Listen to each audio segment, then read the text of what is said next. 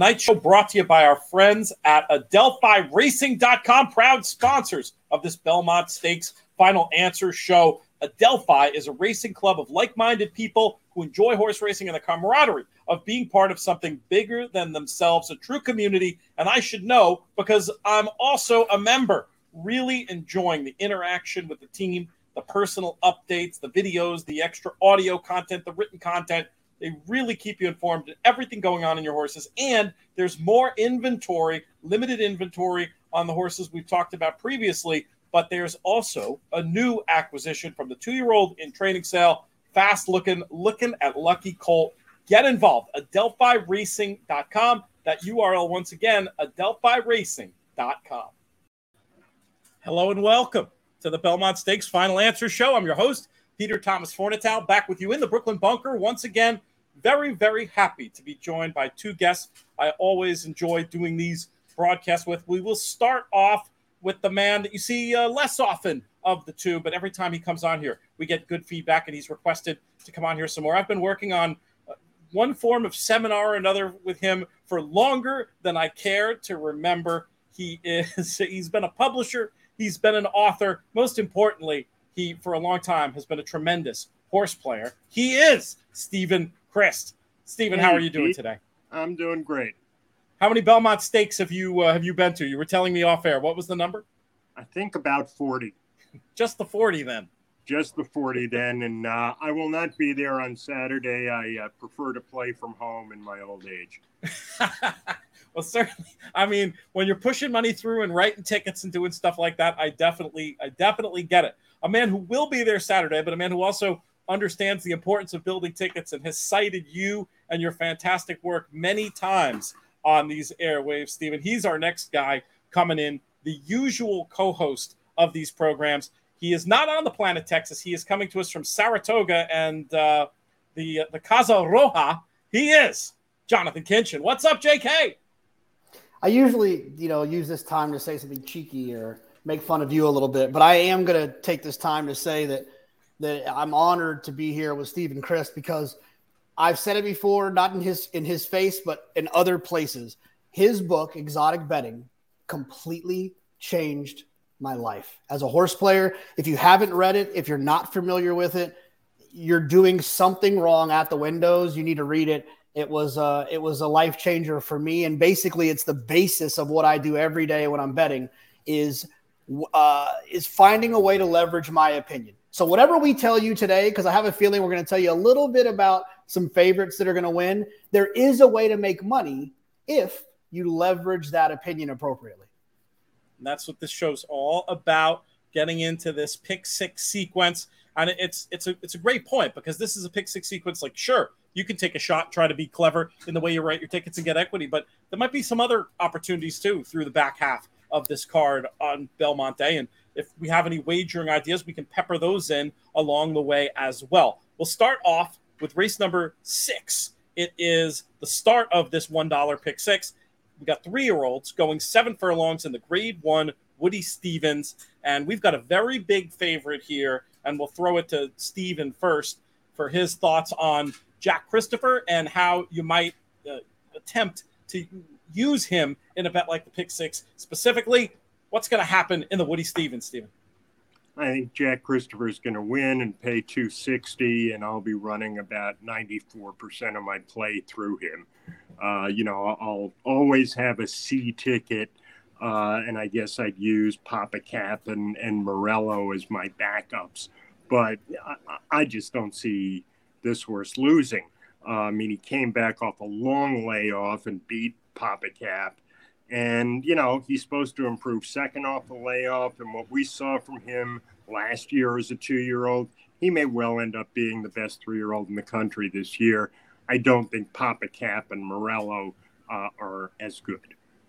JK, we'll bring you in. Steven puts the number of 94% of his money running through Jack Christopher. Knowing you, I, I, I think you're taking the the I'm taking the over on how much Jack Christopher's on your tickets. How are you going to approach this? Yeah, yeah, ice cold, but uh, ice cold to Jack Christopher. Um, you know, this pick six will will end pretty early if he doesn't win, but I'm okay with that, right? Uh, and this is a great opportunity to kind of piggyback on what I said to start.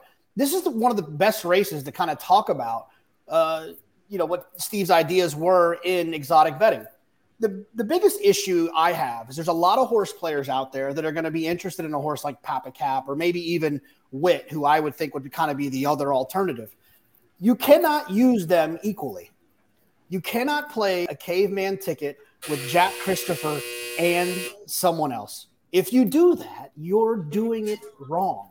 Unless you don't believe that Jack Christopher is the most likely winner of the race. And this is a perfect opportunity for you to use the A, B, and C to, to make Jack Christopher that A horse and run 94% or more of your money through him, but then have that saver C ticket where you can catch a horse maybe like Pappacap, and then you got to be right the rest of the way.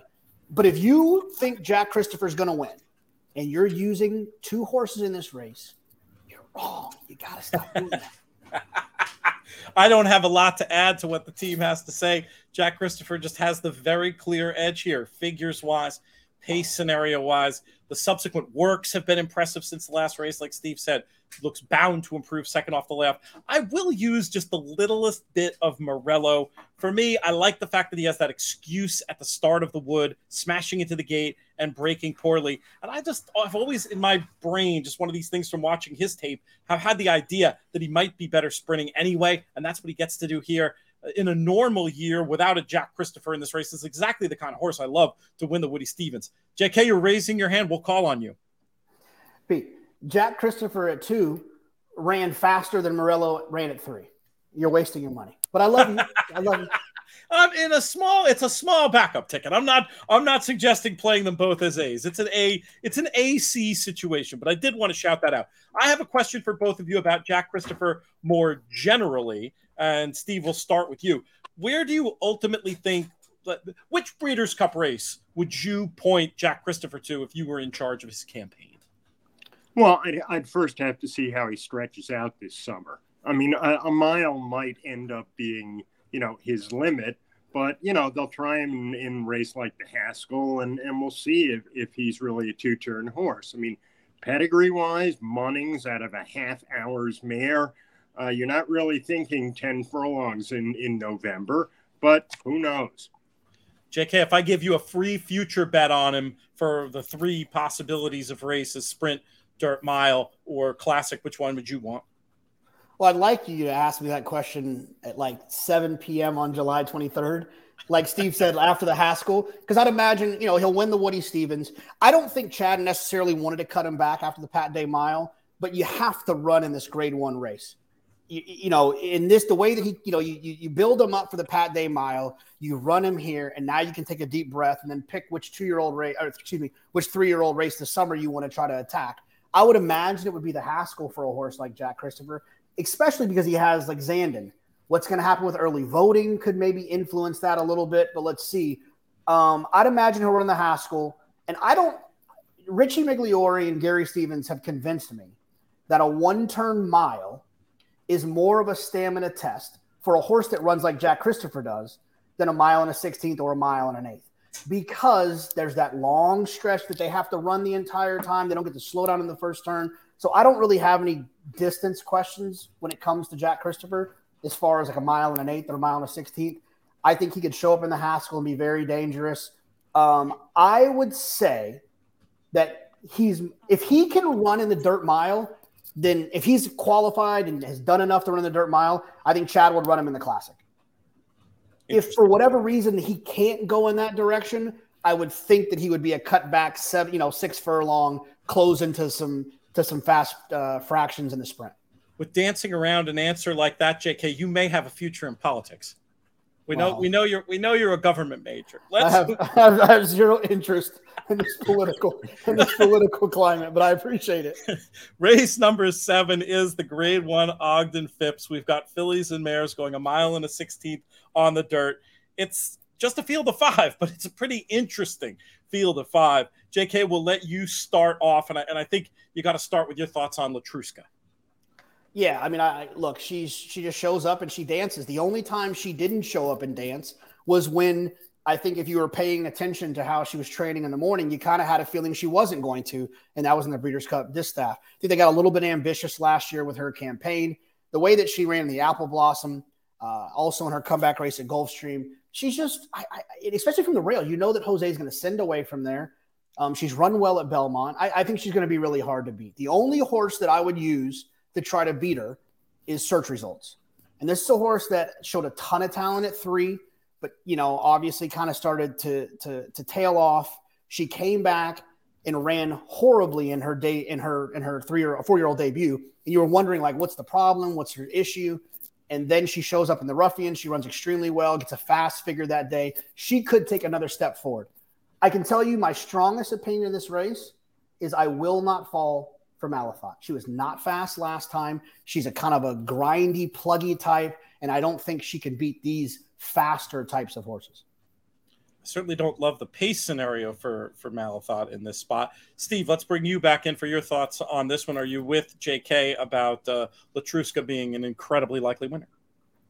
Not incredibly likely, and and I, I have to admit I've never been as taken with Letruska as others. I mean, obviously she's a tremendously admirable. She shows up every time, you know, except for that Breeders' Cup Distaff, uh, where I don't care how she was training, the, the pace in that race, she was never going to be on the board. I mean, that race just fell apart like races don't fall apart usually. Um, so obviously, you respect her. Obviously, she's an A. Um, I, I have a different opinion from Jonathan. My, my second horse in here is Malathaat and not because of something in her PPs. I think she has the most license to move forward uh, as a four year old. Um, it's on the come. I mean, none of the races that she's run, you know, are going to beat Letruska, But second off a layoff, three year old to four year old, an incredibly high quality horse. Um, I think that she could, you know, take a step forward this year as a four year old. Letruska is not improving. You know, we know what Letruska is. We know she's going to run that 100 to 103 figure on or near the lead, but maybe Malathaat moves forward in here. Um, I just don't see a pace scenario, you know, that's going to get Clairiere or Bonny South home. I mean, they are one run deep closers who are going to be way, way, way behind. But if they send search results after Letruska early, the one who's going to be sitting in third, you know, within striking distance of them is Malathaat, not the other two closers. I think it's all about Letruska and the horizontals. I like Clairiere for second on the idea that maybe they try to ride Malathaat more aggressively a little bit, knowing the pace scenario signed on, and the idea that if search results does attack too early, I think they could both get gassed chasing Letruska. And it could set up real nice for Clairiere to just come running in behind with her for second again, uh, not unlike the Apple Blossom. And she just seems like one who I feel like should run well condition wise in her, her third race off the layoff. So that's how I was going to approach it. Basically, a straight 1 4 and look for Letruska to, uh, to get me through any horizontals that we have. Let's move to a more open race, gentlemen. It is the grade one Jaipur for three and up, six furlongs on the turf. Interesting renewal of this one. And Steve, will keep it with you. Well, you know, th- this is the race along maybe with the Manhattan where you have a shot of blowing things open and getting a big price in because, I mean, I have seven or eight horses open to win the race. Uh, I'm not a fan of turf sprints in general. I'm really not. I'm so glad they took the Breeders' Cup turf sprint out of the pick six on, on that day because that race is always impossible. and you know, this this race is impossible. I mean, obviously Arrest Me Red and Casa Creed are gonna be the two favorites and, and they're they're both nice turf sprinters and they're capable of winning. But I think there's a bunch of other horses open to win this. Uh, I mean, I'm going to use in some fashion Change of Control, Casa Creed, Arrest Me Red, Scuttle Buzz, Gear Jockey, and maybe a little Gregorian chant. It's a definitely definitely a spready type of a race. I get that idea very much. Will you when you have a race like this though that's spready and it might be the chance to get value and you're recognizing that the two likely at the top of the market are still live? How do you deal with that in your bet construction, Steve? Are you are you using them equally and just hoping that those shorter prices don't win? What's what's the story? No, this is where you know I I will tier them in an ABC fashion, and I could end up having you know, four A's, three B's, and, and three C's in here. I mean, there. I didn't think there were that many complete throwouts. Uh, uh, chasing Artie, Smoking Jay, Grays Creek, and Omaha City, but the other nine are all going to be on a ticket of mine somewhere. Gotcha. JK, how do you see this one? Yeah, I mean, look, this is one of those situations where I think if you wanted to, if you want to try to to say that you love a horse in here, you're probably lying a little bit. Um, I hate the all button. I think it's lazy. But man, this is kind of an all race. I, I, will say this: there's a couple. You know, there's the obvious horse. I don't have to tell you about Casa Creed Rest Me Red. I'm going to use what makes Sammy uh, Sammy run. I'm going to make sure I have that horse. It's a horse that used to be with George Weaver. Um, a horse that was impressive. Maiden special weight at Belmont, going seven furlongs. You know, the, the number didn't stop the clock, but you know, for a, a two year old, it was good enough. And then the horses come back and run fast with Flavien Prat. You get Flavien Prat in here, and the horse is going to be ignored on the board just because of the last race going five and a half at, at Churchill. So that's a horse that I'll use. Um, and then the other one is Gregorian Chant. Uh, this horse beat me one time at Church. I mean, at uh, Santa Anita, and I've just kind of always had a lot of respect for the horse. I think that California turf sprinters have a little bit of an edge they're only going six in here. I think a five and a five and a half can get a little bit sneaky and win. But I love horses that are in the clear in turf sprints. I think getting stopped in a turf sprint is the worst thing that could happen to you. And Gregorian Chant has a little bit of tactical speed, at least going six. I think this horse will have some tactical speed to the outside. You get Joel Rosario, where although I was very upset with him the Sunday after the Preakness, I do think that he is a remarkable turf sprint rider. He times those rides – I think, better than anything else. I, I like Gregorian Chant as well. I agree with Steve. I'll be using a lot. If it'll be close to all, um, I'm the king of all but one. If you want to know which one I wouldn't use, which is my favorite, the all but one I wouldn't use the six, Grace Creek. that is such a that is such flirting with disaster. Have you ever heard of anyone, Steve, who so boldly will leave one horse off a ticket? It just makes my teeth itch every time he says it. Now, you know, the the expression is never leave out just one. Because um, you know you know you know what's going to happen if you do but no obviously like in, in big stakes races on big days there are horses entered in this sequence. It's just to get the owner a table in the dining room. You know the horse has absolutely no chance uh, and we see it a few times on this card. The brits have a great term for that that i've stolen. It's a social runner. There you go. That's beautiful. That's really Isn't good. That good. Isn't that good? That's really good. The, the two I want to highlight are we talked about them a little, but I j- just to, to give a little bit more on Gear Jockey and Gregorian Chant. I thought that that was really a terrible trip that G- Gear Jockey had last time. Checking hard early out of the vanguard, middle moving back up into the race, and still kind of staying on okay. Now, this horse collects bad trips like our kids collect uh, Pokemon cards, JK. And sometimes at some point you have to accept that it's a flaw in the horse. But I have too much, um, too much that I like about him, and he has enough races that with form that put him bang on there, and he should be a price. I also like the fact that he's done well generally around more galloping turf sprint configurations as opposed to the sharper uh, five and a half ones. I think he's interesting. And then the other one, you mentioned Gregorian Chant. I think the interesting angle on him and uh, this is something I've heard, you know, people much uh, smarter than me espouse, like uh, Paul Matties on the on the Steve Byk show. We were talking about Steve before, and we, we wish him well during a difficult time, and, and hope uh, hope to see him this weekend at Belmont. But um, the the the inside the last day at Churchill on the turf, it was one of those. It was a bit like one of those bogged down inside turf uh, biases, uh, anti turf, anti rail biases at Churchill if that ends up being the case, um, this horse did a lot of running on the inside that day and, and still was beaten less than two. I think he's I think Gregorian Chant is very live. My huge fear though is that I'm going to build all this stuff around these horses who are going to be coming from far back, and Arrest Me Red is just going to blitz them on the front end because I think there's a real lack of uh, of normal turf sprint speed in this spot. So that gives me a lot of pause. I'm going to try to get clever with the 12 and the 13. I'll also use the four Casa Creed, won this race last year, probably the best closer, and and throw Arrest Me Red in there. That's one more question I'll ask you guys about this race before we move on. Is, there is there some speed early? Is is True Valor enough speed early to keep Arrest Me Red honest? Jonathan, we'll start with you on that one.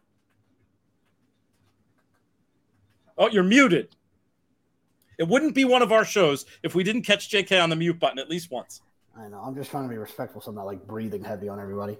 When it comes to when it comes to if there's a Wesley Ward involved in the conversation of will another horse clear, the answer is no, because Wesley gives his riders free reign to break and go to the front. If you look at the pace figures, Arrest Me Red should be in front if he breaks. Now, True Valor did get loose last time, but the pace figures weren't as fast.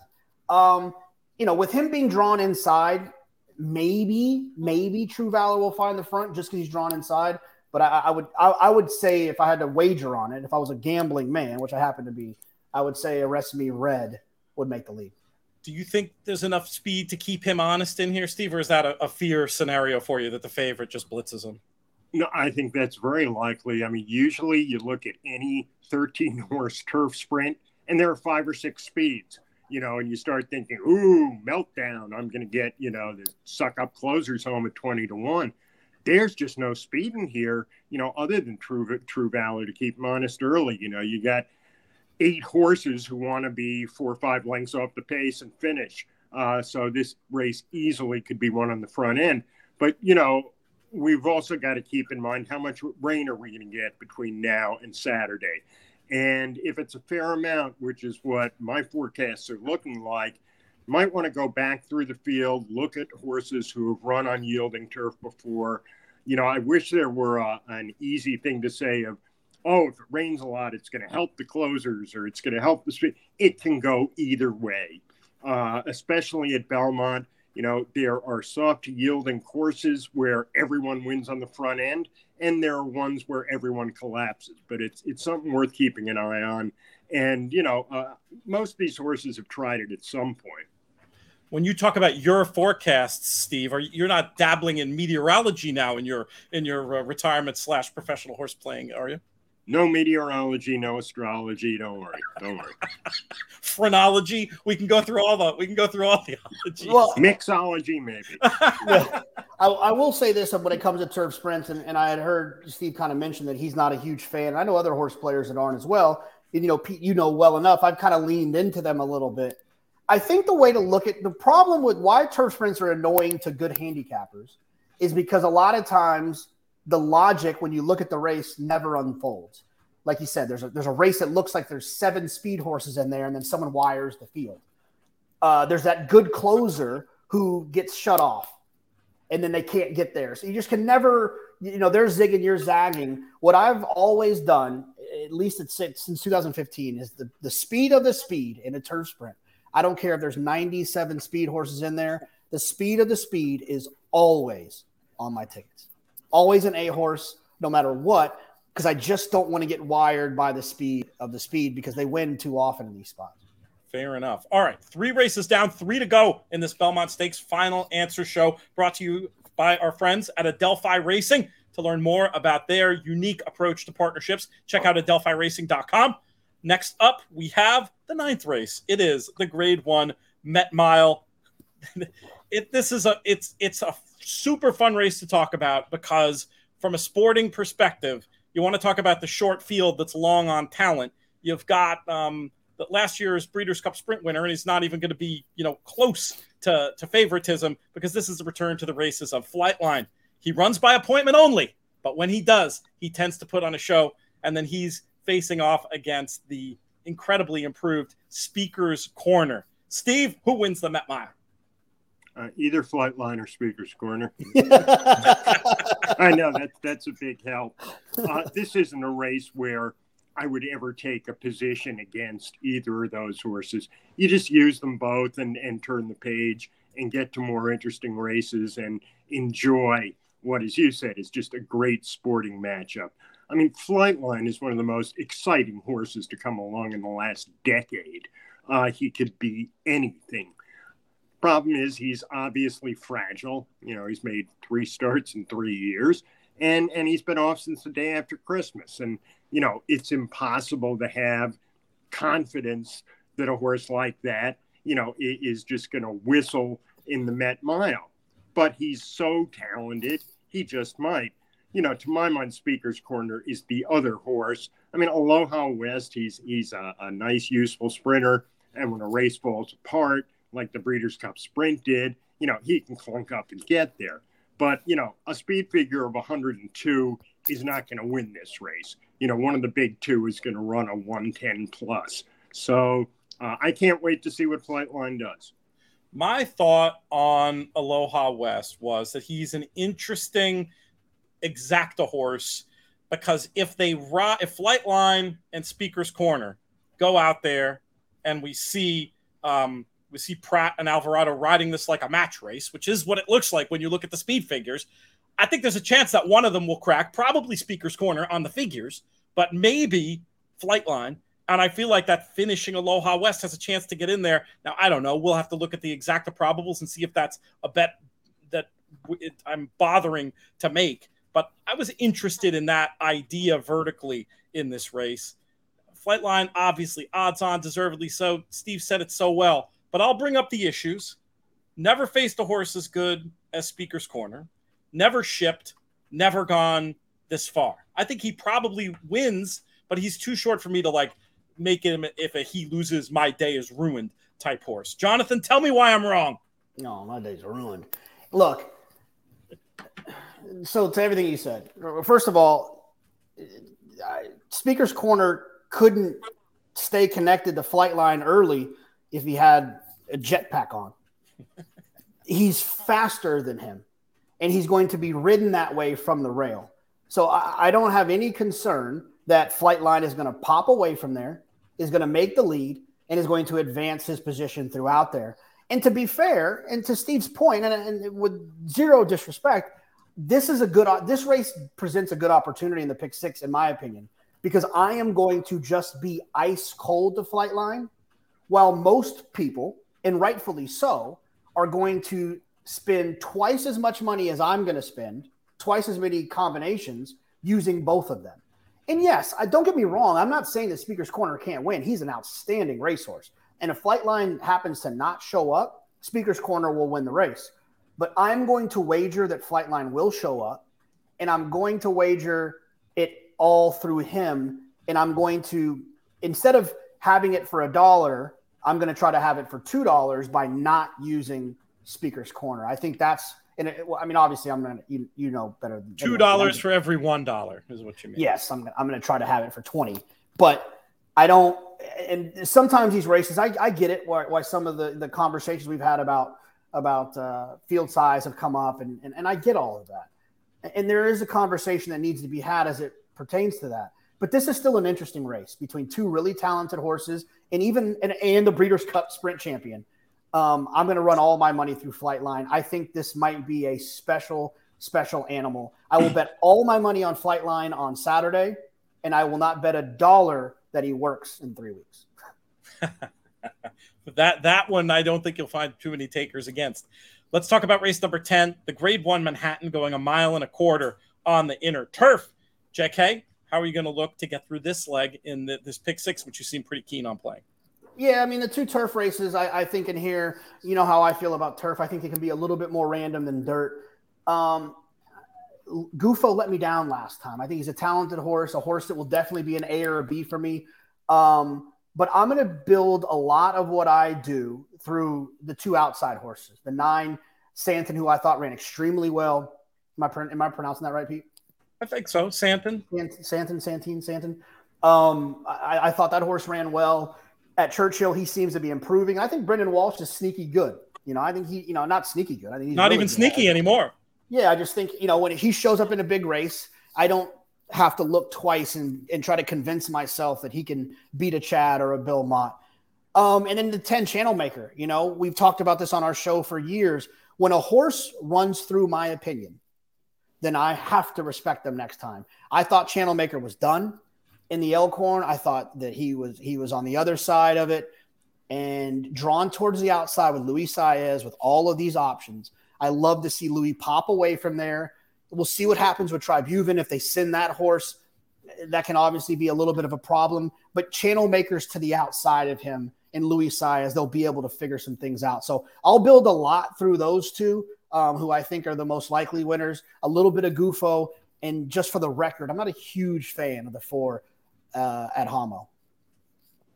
That, that that seems kind of random. What, what, what do you have against this horse? What, what did he I do just, just, to get off no, your holiday card? Well, he's no, in just, the slowest horse in the race, but other than that, yeah, exactly. No, and no, no, it's funny. It's exactly the. It's exactly what I will. I am the first person to single a Chad Brown horse that's ever lived. I will single one, and I will lose all of my money for the day on a Chad horse that I know that the barn likes, that I know that's fast. I'll single and I get a bad trip and get beat.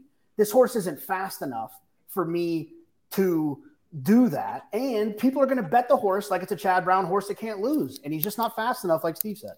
Four to one on the morning line does seem a little skinny. I can't deny that. I just wanted to give you a hard time. Steve, who do you like in the Manhattan? I'm, I'm going to use five horses. Uh, I'm going to use Gufo, Rockemperor, Tribhuvan, Highland Chief, and, and Channel Maker. One of the things you have to make a decision about in this race is whether Highland Chief's giant victory and fig last time are, are legit. And, uh, you know, I, am not going to just use him or anything, but I, I think it, it was legit. And this could be, you know, a, an improving horse, uh, you know, who's ready to take either command of the division or, or be a prominent player the rest of the year. Because, you know, I got to tell you, some of these others, like, you know, horses I'm going to use, like Rockemperor and Tribhuvan, they're getting a little long in the tooth. They're not going to improve at this point in their careers. And I think we're looking for some, you know, new blood and new leaders of the American long distance turf division. And I can't fault anything that, that Highland Chief did last time. I mean, yeah, it was a silly, slow pace, but it's not like he opened a 12 length lead and, and just held on. I just thought he ran really well. You know, on on the the smaller tickets or the C tickets, where like I'm using Pappacap and Morello in the first leg, I would just use probably Gufo and, and Highland Chief in here. Interesting, very interesting. I I want to talk to you more about this. Uh, we said Santin, but now I'm seeing that the dam's name is Italian and wanting to call him Santine. But I think this horse fits off the angle you just mentioned, Steve. The idea of at least we have a four year old who seemed to improve so much last time with the blinkers. I feel like he's young enough that that could represent a new level of improvement. And I like the way he quickened off that um, quick off the fast gallop last time. And the other thing is that the form of that race is working out pretty well. What what don't you like about him? I didn't like him last time even a little bit. And I thought that he and Mirror Mission were the only two horses who showed up in that race. I mean, it was not a you know, a, a competitive running of the race. Uh, he hasn't been a mile and a quarter, whereas most of these, you know, have been going a mile and a quarter to a mile and a half their entire careers. And I'm not sure that a, a distorted humor is really going to want to go a mile and a quarter. So, you know, to me, he's an, an outside fringe contender. Uh, but but he, you know, he has to prove uh, that the Turf Classic was better than I think it was. One other horse I want to mention that will be on my tickets is number five, In Love, who I think is a little bit sneaky going through the form. I thought he ran a bit like a short horse the last day in the Maker's Mark Mile. Didn't run all that badly in the Breeders' Cup Mile, all things considered. And this is a, a grade one winner at a mile with breeding that I think suggests that the mile and a quarter could be within his ken. The key thing, though, being, I mean, for me to get a horse with form lines like this at potentially 15 to 1 in a race I think is open. I can't I feel like I can't leave him off my tickets either. Can can I can you if you squint can you see in love in this race Jonathan? Uh yeah, well if I squint. um yeah, no, I mean yes, for sure. He's he's got big races that fit from a from a speed figure standpoint, but uh, you know, you know, he's a B or C type for me. I, I could never get myself into the A company with that type of horse. but I, I could if I squint, I see it. If you look, if you look three and four races back, yes, you can make a case. Is distance part of your concern about him too, Steve? I mean, he has not he's not proven. Oh, that's distance. a huge part of it. I mean, this is a miler. Uh, you know, there's no indication that, that this is a good route horse. And that one big turf fig that he got at Keeneland, to me, it's four or five points too high. I mean, what price would tell your daddy and some like it Hot Brown, you know, be in this spot? Yeah. Uh, you know, where are the really good horses that, that he's beaten? And then you've got the whole distance question. So, uh, a tiny C at best with me, just out of respect for you. I love it. Let's talk about the big one, the race that gives the day its name. We've got these three year olds going a mile and a half in this year's running of the Belmont Stakes. Field of eight going postward. It's a re- the return to the races of Rich Strike, the Derby winner, the viral video superstar. Steve, are you with Rich Strike or against him in the Belmont Stakes? Well, you know, I, I I don't have a big strong opinion in this race, and I will be using four horses, and, and he's one of them. Uh, I, I have to use We the People. I've never bet him, you know, at eight to five or, or two to one, off awful loose on the lead, big fake Peter Pan. But he obviously can win the race. If, if he gets loose, he could be gone. I will use Rich Strike. I mean, you know, he ran well in the Derby. He won the race. I understand the differences between the Derby and the Belmont and I'm not crazy about you know the the rider not knowing Belmont and things like that. So again, I wouldn't go to the window and make a win bet on him, but I think he can win the race. I think Creative Minister can win the race. So horse has just improved every time he's been to the racetrack. He's headed in the right direction. He ran well in the Preakness. I have no argument with him. And Mo Donegal, you know, if, if I had to make a, a pick, I guess I would pick him uh, because I, I, think he's the right combination of price and probability. Uh, I like uh, Remsen Wood Memorial winners. Uh, I, I, like everything about the horse. Uh, I, I, think he had a rougher trip in the Derby than he's been given credit for, and I think he still has upside. So I, I think one of those four is going to win the Belmont. If I hold your feet to the fire, it sounds like Mo Donegal would be the would be the top one. Yeah, and uh, I'm really curious to see how they bet this race. There's a lot of discussion about you know who to make the morning line favorite and how much money would Rich Strike take. It's it's really going to be interesting to me. I wouldn't be shocked if Mo Donegal were two to one or four to one. I agree. It's really hard to know how they're going to bet, and you know, with is there enough public money out there to make our viral video superstar Rich Strike six to five in this spot. It wouldn't like I would not fall out of my chair if they just went absolutely nuts for him because of how much more famous he is.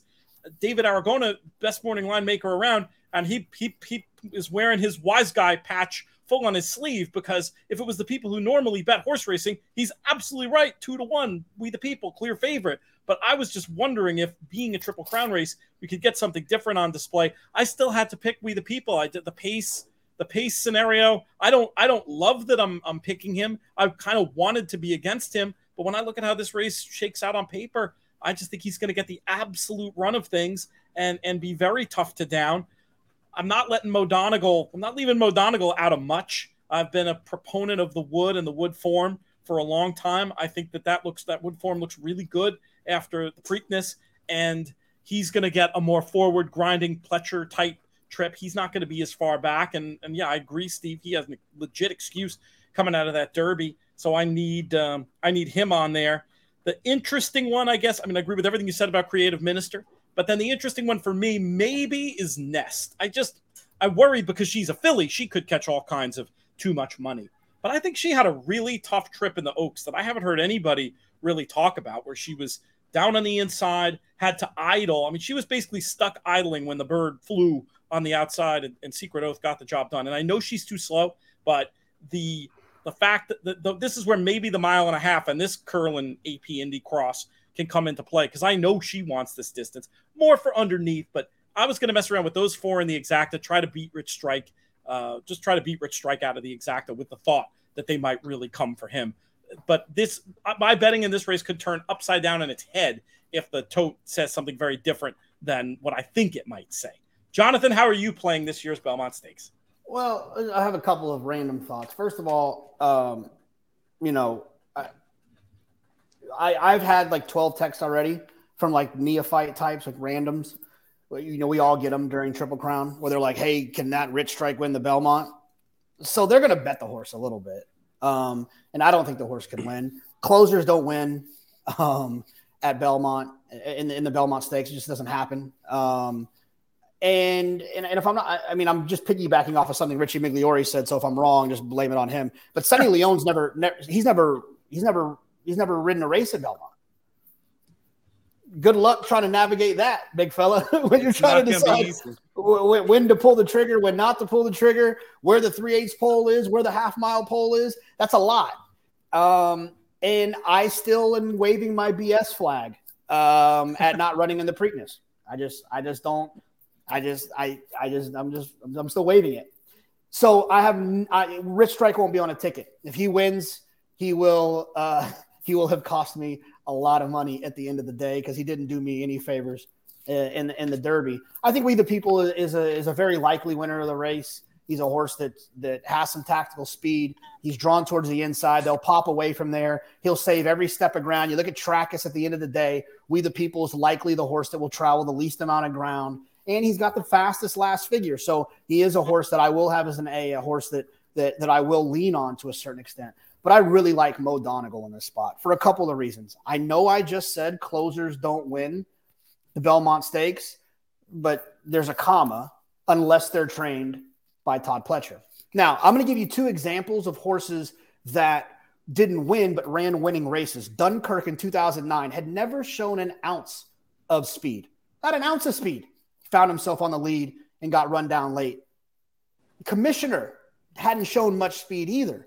Found the lead, got run down late. Mo Donegal will be sent away from there and will be no further back than fourth when they head into the first turn. And I think he'll be close enough and connected enough that he could still run by We the People. Those are the only two that I'll use as A horses. I will be pressing Mo Donegal. He'll be my pick in the race. But I do think Nest is at least a little bit interesting. I know we talked about it on the show before, Pete. I wanted to hear Todd Pletcher's quotes. Was this a Mike Repole pick the spot thing? Or was this a Todd, I think this horse can go a mile and a half thing? And I haven't gotten the Mike Repole pick the spot vibes yet. So I will use her a little bit. Now there are closers who've won this race. Just to just for the just for the point of clarity, you know, you don't have to go back that far to to creator. You know, I mean, it it it can be done. It, Sir Winston wasn't exactly up on the pace, but granted, he did ride gold that, rail, uh, gold rail, gold rail. the gold rail. I was gonna I was gonna give you that one. Other than that, you go back and it's uh, well, Jazil. I mean, now we're now we're reaching a little bit. How how are you as method methodologically opposed, Steve, to the idea of a closer winning winning the Belmont? I mean, what what do you think it takes to win this race coming from farther back? Well, for the for the early leaders to get tired. And I'm I'm not being a smartass, but you know, yes, you've had Belmonts where where there's pace and a, a Birdstone, you know, can run by arguably better horses at the end. Um, and you know, if someone hooks we the people, um, you know, then the race will be won from from off the pace. But I don't see another speed horse is going to do it. And you know, it occurred to me on this entire card, and I don't know whether you guys agree with me. I don't know why more people don't use rabbits. You know that I mean, if if I had uh, one of the closers in the Og- Ogden Phipps, you know, Clairiere or Bonny South, why wouldn't I get a horse who can run with Letruska early and set it up for me? Um, people just don't do that very much anymore. And I don't mean it in some malicious, ruin the race way.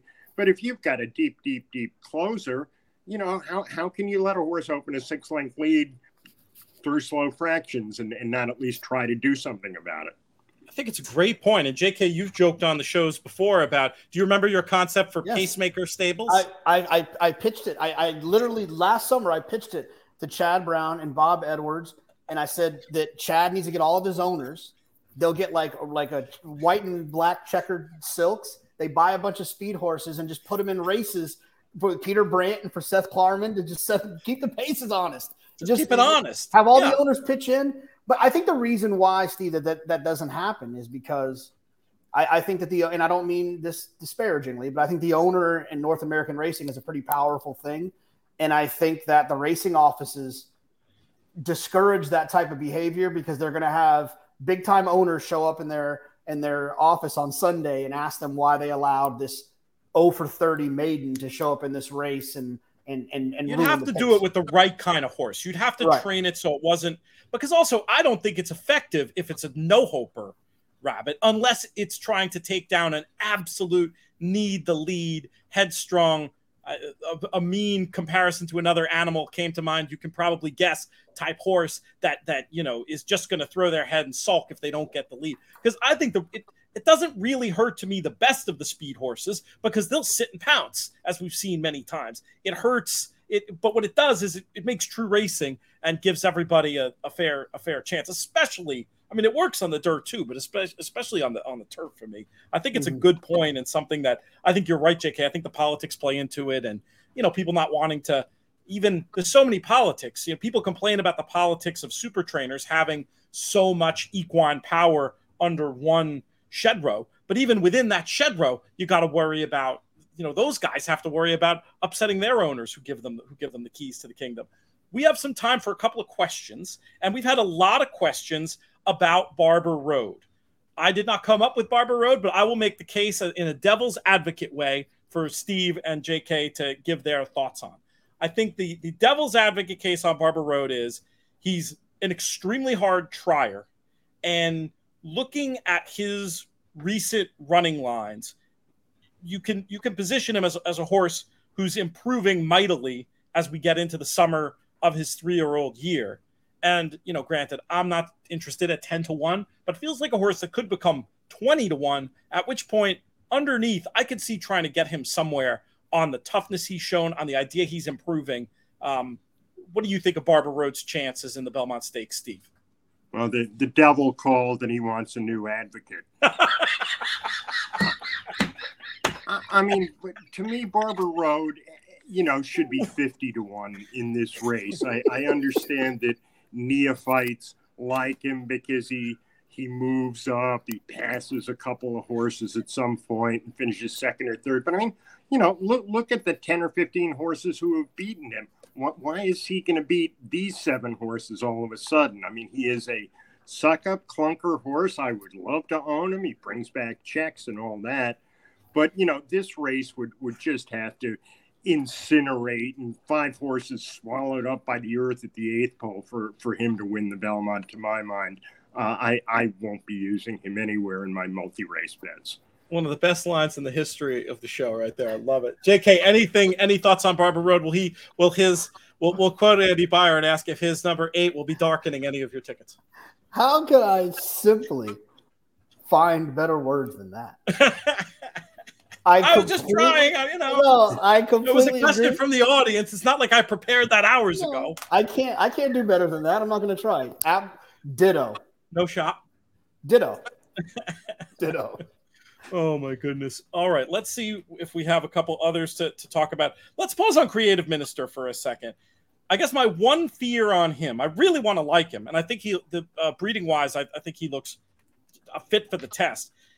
It, are we worried are we worried that this is too many races in a short time for a modern racehorse, or is, can he be the test court case for us to to go and say, hey, look, not only has he done the three and five weeks, he's basically done, uh, you know, four races in in nine. in nine, and he seems none the worse for wear. Well, good horses aren't. I mean, this notion that horses can't run in all three Triple Crown races is absolute nonsense. It, it really is. There is nothing to support it. You know, who runs best out of the Kentucky Derby? The Derby winner, you know, usually wins the Preakness. And what, two weeks isn't enough? Uh, I, I, think it's it's really regrettable. I, I don't understand what the Rich Strike people, you know, were thinking. I mean, you get lucky enough to win the Derby, you know, with a horse like that, you don't want to try for the Triple Crown. Uh, I don't get it. I don't get this movement to change the spacing of the trip why would you want to mess with? Well, Pete, you and I have discussed this before, but you know, to, to me, the idea that three races in five weeks, much less four races in nine weeks, is too much for the poor modern thoroughbred. I think is complete nonsense. It, it, it, it's funny that you said that, and I have the answer to that question, Steve. I think why that happens is because I remember when I woke up on Sunday, everyone kept saying uh, uh, after the Preakness, everyone kept saying, "Well, it looks like Epicenter wasn't as keen, lost a step." And when you say things like that, you're insinuating that the two weeks is why he lost a step. So then owners and trainers start to think to themselves, "Oh, wow, well, I don't want my horse to lose a step, so let me wait." And I agree with you. It's nonsense. He didn't make the lead because Joel didn't try to get the lead.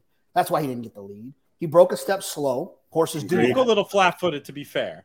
But but watch, like I told you before, I'll do it again. Hit pause on this and watch Johnny Velazquez on Malathaat last year. Right. She right. broke slow too, and he put her in the race, and she won the Kentucky Oaks. Where do you stand on Creative Minister? You did not. I did yeah, not list can, him no, in your picks. Can, did I? Did I? Did I miss no, out there? No, I mean, he, you know, he's an interesting horse. Um, he's an interesting horse. You know, he's it, it, depending on when, when I sit down to do the construction. If my if I you know you put in the A's and the B's and you put them in you know ticket maker or whatever you use, and you see that dollar amount in the bottom, your kind of your base dollar amount. You're like, oh, that's a little bit low. I will go back and add creative minister as a B horse. If the number is higher, I'm like, ooh, dang, I thought it was gonna be cheaper than that. I will toss a horse like that. He, he can absolutely win. I just I really think that we the people or Mo Donegal will win the race. That's kind of why I'm feeling like I can I wouldn't be too nervous about getting rid of a horse like that. But I would never talk anyone off.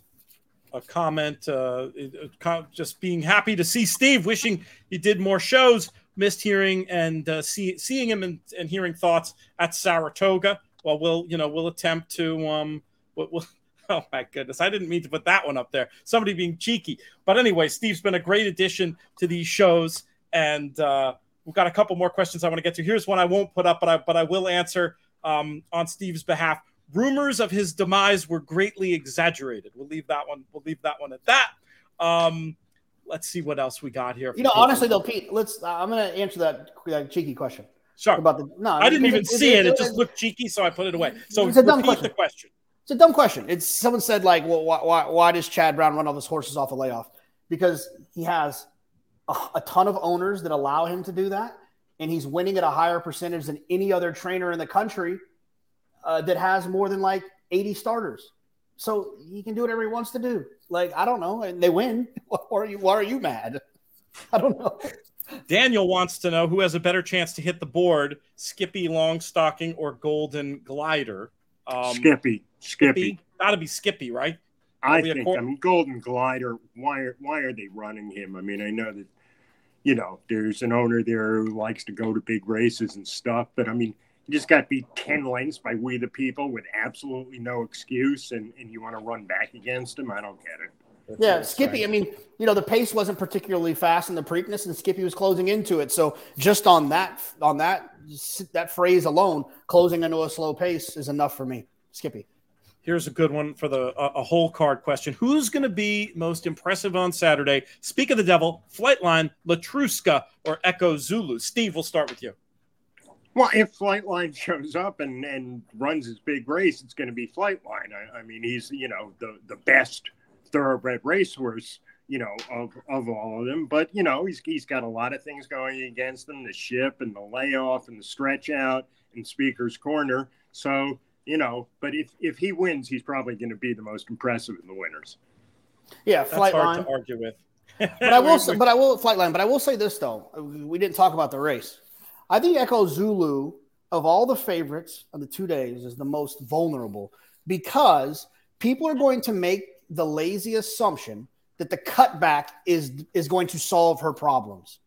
And I'm not quite sure that's the case. Let's not forget it took her a long time to get back to the races. She almost got beat by Hidden Connection down in, in at Fairgrounds. She got beat um, in, in, the Oaks. I, I, wouldn't just make the assumption that the cutback fixes all of her problems. Now, look, she might win by 10. I just don't think that she's as likely a winner as the tote board will suggest.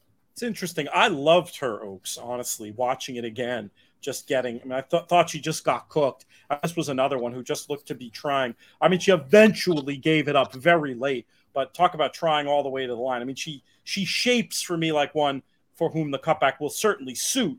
And I just think she has a much more favorable situation today. I don't know if you've looked at the whole card, Steve, or not, but if you, if you have, oh sure, thoughts? yeah, no, I've done I've done all thirteen of them.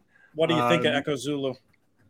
Well, I mean, it's a, it's a match race with her and, and Matareya. I mean, something would have to go hideously wrong for one of those two not to win. And, you know, Matareya is a, a, a fast horse. What we don't know about Echo Zulu yet, and I think we'll find out in the Acorn, is whether she improved an inch from two to three. Mean, we, we haven't seen it yet. Uh, but I'm not going to be shocked if third off the layoff and cutting back to a mile, you know, that she turns in a huge race and, you know, runs a figure of 100. But, you know, if she comes up with a race like her first two this year, I think Matareya might might be able to beat her. It's gonna be it's gonna be a fun showdown for sure. We have a question about rain spoiling the day. I don't think so. I mean, there is there's rain in the forecast tonight into tomorrow, and I think there's a little rain tomorrow, and I think there's a little rain Saturday. But from what I was seeing, we weren't looking at a washout.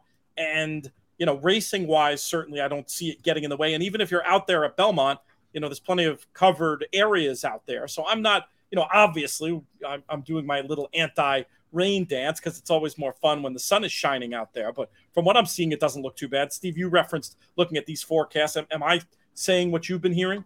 Yeah, pretty much. I mean, I think the the card that's going to get hit the worst is tomorrow's card, um, which could be a complete washout on the grass. But you know, then you've got a grade one on the grass Friday that, that they're going to try to keep there, and, and obviously two on Saturday. So I think they'll take everything off tomorrow and protect the course as much as they can for the grade ones coming up.